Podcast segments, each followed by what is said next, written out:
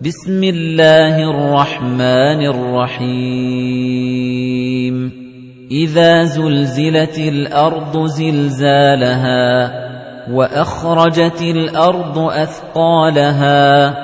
وقال الإنسان ما لها يومئذ تحدث أخبارها بأن ربك أوحى لها يَوْمَئِذٍ يَصْدُرُ النَّاسُ أَشْتَاتًا لِيُرَوْا أَعْمَالَهُمْ فَمَن يَعْمَلْ مِثْقَالَ ذَرَّةٍ خَيْرًا يَرَهُ وَمَن